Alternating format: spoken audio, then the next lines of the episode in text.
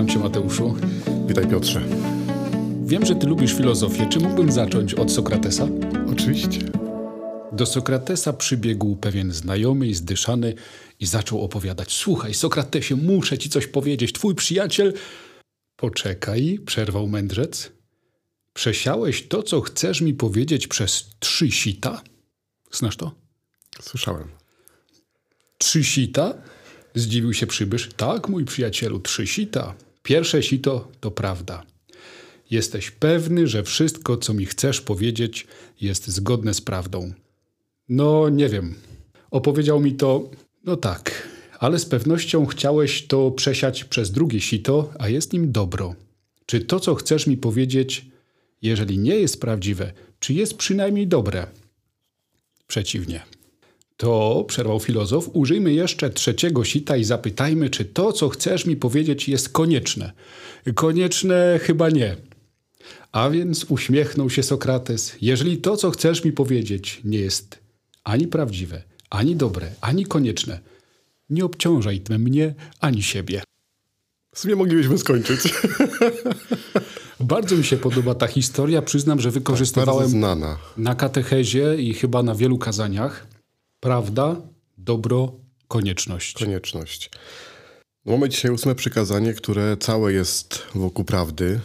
Chociaż w brzmieniu nie odnosi się tak wprost do tego szerokiego tematu, jakim jest prawda. Jak brzmi? Nie mów fałszywego świadectwa przeciw bliźniemu swemu. Czyli nie zeznawaj w sposób nieprawdziwy tak, żeby obciążyć człowieka. Więc stało to na straży takiego dobra człowieka, to przykazanie, ale z drugiej strony poruszało bardzo ważny temat prawdy. Te 3 sita, o których powiedziałeś, to myślę, że się to tak pięknie rozbuduje w tym dzisiejszym odcinku, bo dobro jest bardzo mocno związane z prawdą. Wracając do tego brzmienia przykazania, nie będziesz składał fałszywego świadectwa. Bierze się to stąd, doczytałem, że na początku tą władzę sądzenia w Izraelu mieli kapłani i osąd, czy ktoś coś popełnił, czy jest winny śmierci, czy tam przekroczył jakieś przykazanie, oni musieli podjąć decyzję, ale podejmowali te decyzje w oparciu o świadectwo co najmniej 2 świadków. Tak. I jeżeli ktoś kogoś przekupił i złożył złe świadectwo, no to ktoś tracił życie. I dlatego Pismo Święte przestrzegało, że życie i śmierć są w mocy języka. To jest Księga Przysłów, rozdział 18, wers 21. To Dokładnie. Składanie świadectwa było tak istotną sprawą, że wszelkie nadużycia w tej materii powinny być mocno karane i też było powiedziane, że zginie świadek fałszywy. Za składanie fałszywego świadectwa była kara śmierci. Dokładnie. Tutaj jest to, że w rękach człowieka tak naprawdę było życie drugiego. A dzisiaj też tak jest. I dzisiaj też w pewnym sensie tak jest, że słowo ma niesamowitą siłę. I jak my dzisiaj chcemy szukać wartości prawdy, to tak naprawdę musimy zobaczyć wartość słowa. To jest dzisiaj takie słowo o słowie. Tak, tak, powiedział. Tak. Słowo o słowie. Ja tak patrząc na ten katechizm i na wszystkie tematy, które tam są poruszone, bo bardzo szeroko katechizm się rozpisuje w różnych takich przestrzeniach, to myślę, że najpierw warto, żebyśmy zobaczyli w ogóle samą prawdę. Mhm. Czym jest prawda? Cóż, to jest prawda, proszę bardzo. Powtórzę jak Piłat, Nie ma dokładnej odpowiedzi. To jest chyba bardzo ważne, że takiej idealnej definicji prawdy nie ma. Natomiast jest coś takiego jak taka najprostsza, że to jest coś, co jest zgodne z rzeczywistością. Mhm. Słowo, które odpowiada rzeczywistości, jest prawdą.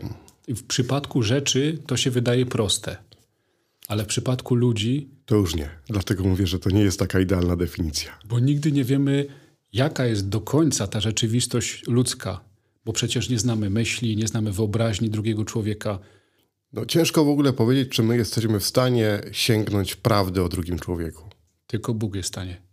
To jest na pewno bardzo ważne, żeby mieć świadomość, że prawda to jest coś, co jest takie intuicyjne w nas, że z jednej strony my wyczuwamy jakoś prawdę, z drugiej strony potrzebujemy prawdy i w ogóle świadomości tego, że ta prawda jest obecna, bo relacje na tym budujemy. Mhm. Całe nasze zaufanie do drugiego człowieka no nie robimy jak Sokrates, no nie? Jak ktoś do nas przychodzi z jakimś słowem, to mu nie robimy trzech sitek, a potem mówimy to cześć. Dzisiaj wiele informacji, które nas spotyka z mediów, to by trzeba było te sita zastosować. W ogóle by trzeba było stosować chyba te sita. Natomiast prawda nam pozwala, że tak powiem, zaufać człowiekowi w tym, co mówi. Albo inaczej, jeszcze bym to odwrócił, że jeżeli gdzieś odkrywamy kogoś jako takiego prawdziwego, bym powiedział, to wtedy ufamy temu, co on mówi. Nie potrzebujemy tych sit. Mówiłeś, że nie ma definicji prawdy. Ale powiedziałbym taką naszą religijną definicję. Dla nas definicją prawdy jest Jezus Chrystus. Tak, ja jestem prawdą. On tak powiedział. On przyszedł przynieść prawdę, dać świadectwo prawdzie. Tak. I pamiętasz, kiedyś zastanawialiśmy się, co takiego przyniósł Jezus wyjątkowego, czego nie przynoszą inni mędrcy, filozofowie czy przewodnicy wielkich religii. I dzisiaj odkryłem, oprócz tego, co wcześniej mówiliśmy, że Jezus przynosi prawdę. Odkryłem to, kiedy czytałem różne książki do dzisiejszego spotkania i na kartach tych książek jest pokazane, że od początku kart Biblii ludzie kłamią. Pierwszy skłamał szatan i potem te kłamstwa się sypią praktycznie w każdym rozdziale. Kłamie Kain, kłamie, czy jestem stróżem brata mego, nie wiem gdzie jest. Na przykład Jakub i Jezaw. Jeden kłamie, że jest drugim, żeby zyskać błogosławieństwo. Tak. I Pan Bóg jakoś sobie później z tym radzi. Pan Bóg sobie radzi, natomiast jak już mówisz, że Jezus jest prawdą, to takie dwa wymiary są potrzebne, bo z jednej strony prawdą jest to, co On naucza, przynosi, tak, ale też prawdą jest to, kim On jest. I zmierzałem do tego, że Jezus w całym swoim życiu nigdy nikogo nie okłamał. Wszystko było tak, jak powiedział. Powiedział na wodę, że to jest wino? Było. Powiedział, że zmartwychwstanie? Zmartwychwstał. Jakbyśmy tak dobrze popatrzyli w Piśmie Świętym, to można zobaczyć, że gdzie się nie pojawił, to każdy człowiek się zderzał z nim jak z prawdą. Bo no nawet tak. Faryzeusze jest taki moment, kiedy mówią, ty jesteś prawdziwy. Tak. Potem będą kłamać na jego temat i skażą go na śmierć, ale mieli takie doświadczenie w pierwszym kontakcie, że ty jesteś prawdziwy. Czyli on samą swoją osobą jakby niósł taką prawdę bardzo mocną. Prawda miała moc. Nauka z mocą. I później patrzyłem, jak Jezus reagował w sytuacjach, kiedy mógł skłamać. Milczał, odpowiadał pytanie na pytanie, nie mówił wprost, nie domawiał. Zawieszał głos. No to jest coś, co się pojawia też w katechizmie, czyli że ile razy słyszymy o takim czymś jak mówienie prawdy, wezwanie do prawdy, bycie prawdziwym, to zawsze pojawia się temat tajemnicy na przykład. A tak. No nie, sekretu. Jest pytanie, czy wtedy tajemnica może być złamana z racji na prawdę. Jest też etyczne pytanie, czy wtedy, kiedy powiedzenie prawdy doprowadzi do śmierci kogoś, powinienem ją powiedzieć. I co na to katechizm? No, nie znalazłem odpowiedzi. Znalazłem w Biblii, w księdze Syracha, takie sformułowanie, kto zdradza tajemnicę, traci zaufanie, nie znajdzie sobie przyjaciela. Są w Piśmie Świętym takie wersety, które strzegą sekretu. I to jest ważna rzecz. Ja bym to podkreślił bardzo mocno, że prawda domaga się też takiej straży sekretu, tajemnicy, czegoś, co jest gdzieś takie intymne w życiu człowieka. Mi się bardzo to podoba i będę to zawsze powtarzał. Hans Urs von Balthazar, wielki teolog, który był jednym z ojców Soboru Watykańskiego II, napisał kiedyś, że człowiek jest jak drzewo. Część drzewa zawsze jest zakopana pod ziemią i nie wolno go odkopywać. Nie odkopuje się korzeni, bo uschnie całe drzewo. Nie można wykopać wszystkiego na wierzch. Nie można powiedzieć, że z racji na prawdę nie ma żadnej tajemnicy, nie ma żadnego takiego wewnętrznego życia, więc to jest coś, co jest bardzo ważne, że jak ktoś mnie o coś pyta, to ja mam też prawo zachować tajemnicę z racji na wartość drugiego człowieka. Ale jeszcze jest ta właśnie kwestia, kiedy ktoś stawia ci pytanie, no weźmy przykład. II wojna światowa. Wiele razy było tak, że w Polsce w domach przechowywano Żydów. I przychodzi żołnierz niemiecki i pyta się właściciela domu, czy tutaj są Żydzi. Wolno skłamać i powiedzieć nie? Trzeba powiedzieć nie ma. Nie ma, no właśnie. Jeszcze może być inna sytuacja, taka, w której powiedzenie prawdy komuś może sprawić, że ta osoba tego nie uniesie na przykład. No są te sytuacje, zwłaszcza jak trzeba kogoś poinformować o przykrej i trudnej, nieuleczalnej chorobie. No, to jest pewnie jedna z takich możliwości. Będą osoby, które powiedzą, że chcą usłyszeć, pomimo wszystko, a są osoby, które powiedzą, wolałbym nie wiedzieć. Dlatego o tym mówię, bo kiedyś pamiętam, nie wiem, czy ty pamiętasz, ale jeszcze w seminarium będąc, wtedy rektor Ryś miał takie kazania na świętego Stanisława. I mówił o prawdzie właśnie. I mówił, że według Ewangelii prawdę można powiedzieć tylko wtedy, kiedy w tym mówieniu prawdy jest obecna miłość. Bo w przeciwnym razie prawda będzie mogła zabić. Tak to połączył. I dlatego na to bym chciał akcent też postawić, że jak my mówimy o prawdzie i mówimy o wartości bycia prawdziwym i o wartości mówienia prawdy, to trzeba jeszcze dołożyć te takie dodatkowe rzeczy. Czyli troskę o drugiego człowieka, to co wcześniej, i tą miłość do człowieka. Coś ci zaświtało, widzę. Cytat. Nie sposób wymierzyć, co jest groźniejsze. Prawda bez miłości, czy miłość nie licząca się z prawdą. No. To jest właśnie książka pod tytułem Dekalog ojca Jacka Salija. To jest dokładnie to, że to musi być razem, no nie? Jak to jest razem, to wtedy to staje się czymś, co przynosi takie wyzwolenie, przynosi, powiedzielibyśmy według Ewangelii, zbawienie tak naprawdę. Życie w prawdzie i miłości. No mam taki dość ciekawy przerywnik. Przypomniałem sobie tą czerwoną książeczkę z pierwszej Komunii Świętej i zerknąłem, jakie tam były pytania w kontekście 8 przykazania, pytania do rachunku sumienia. No. Jestem zbudowany mądrością tej książeczki. Czy jesteś prawdomówny? Czy szanujesz każde słowo, które wypowiadasz? Czy umiesz słuchać innych? Czy umiesz mądrze i grzecznie pytać? Czy dobrze informujesz pytających? Czy masz odwagę przyznać się do popełnionego błędu? Czy bronisz innych przed oszczerstwem, obmową? I teraz uwaga. Czy szanujesz książki? Piękne. Czy czytasz dobre książki? No to myślę, że przerywnik nas rozwinie bardziej dzisiaj. Znaczy się, no widać, że tu akcent jest bardzo mocny postawiony na słowo. Nie, że to, jakie my mamy podejście do słowa. Czy w ogóle widzimy w nim wartość. Zwłaszcza dzisiaj, to chyba jedno z ważniejszych przykazań do przerobienia, że tak powiem, na rachunku sumienia. Jakbyśmy się tak przyjrzeli, to jak jest mało wartościowe słowo dzisiaj. To, jakie jest podejście do przekazywania informacji. To jakie jest podejście do plotki, o której tak dużo mówi papież Franciszek. On widać, że nie trawi bardzo tej rzeczywistości w ogóle w życiu ludzkim. To jakie jest podejście do książek, no to już w ogóle. Na ile my czytamy i na ile czytamy mądre książki, dobre książki, rozwijające książki. A dlaczego warto czytać? Pozwól, że dam przykład. Nigdy w życiu nie pomyślałem o 8 przykazaniu w kategoriach fałszywego, pozytywnego świadectwa. Bo można kogoś ranić, mówić rzeczy złe na cudzy temat, ale można chwalić kogoś w sposób nieprawdziwy. Chwalić te rzeczy, których nie ma u niego, te cechy, których u niego nie ma. Podbijać mu, jak to się mówi, bębenek. Na korzyść bliźniego opowiadać nieprawdziwe rzeczy. Też się nie powinno. To w ogóle się nie powinno. Jest taka sytuacja. Ktoś to opowiadał, nie wiem, czy to jeden proboszcz się kłócił z jednym wikarym, to tak dorabiam do naszego podwórka, ale nie wiem, gdzie to było. I mówi, jaki on jest super, ten wikary, jaki super, trzeba go zrobić proboszczem.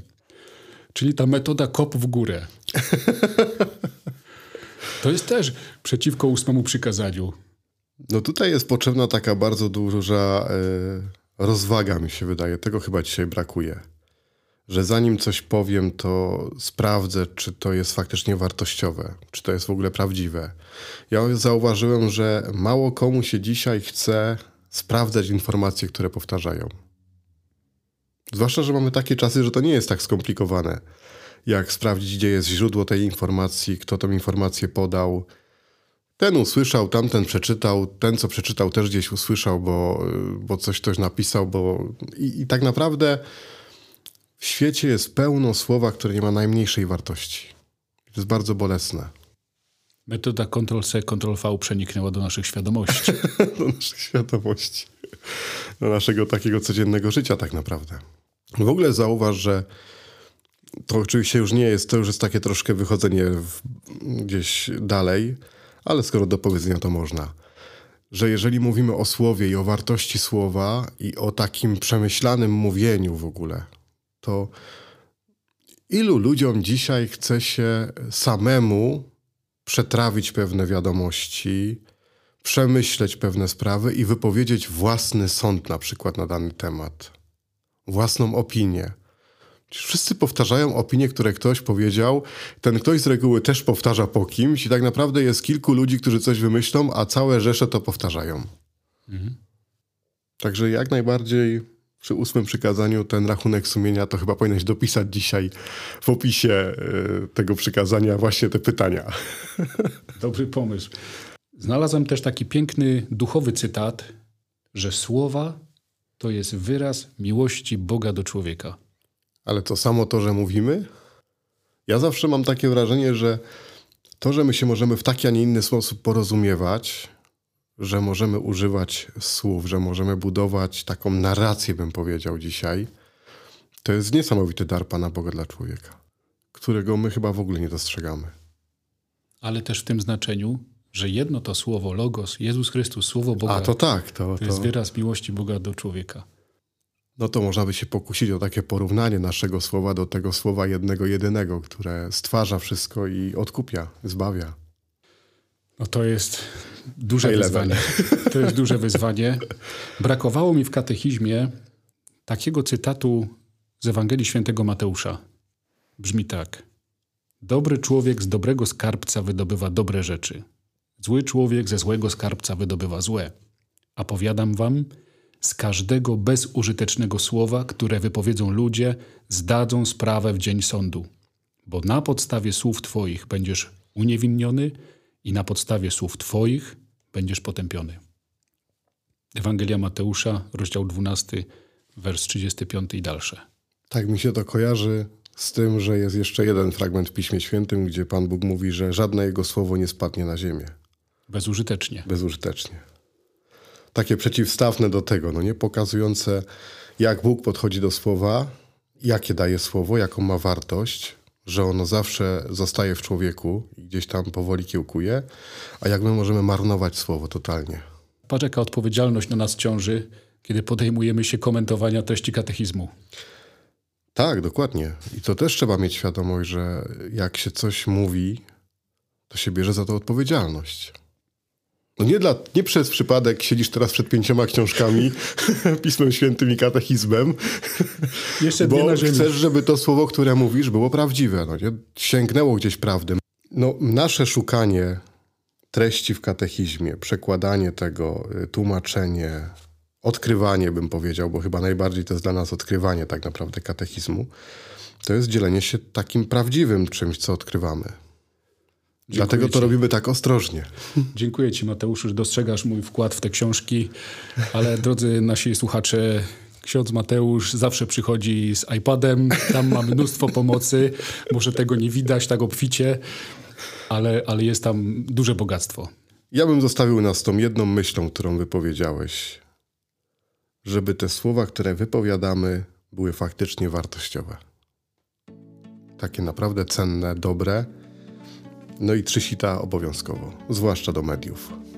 To dzisiaj chyba nie otworzę komputera, bo to niekoniecznie jest dobre, niekoniecznie jest prawdziwe. A tym bardziej konieczne. W ogóle może być niekonieczne. Lepiej idę pobiegać. Do zobaczenia. Jak wrócisz? A z widzami, słuchaczami. Do usłyszenia.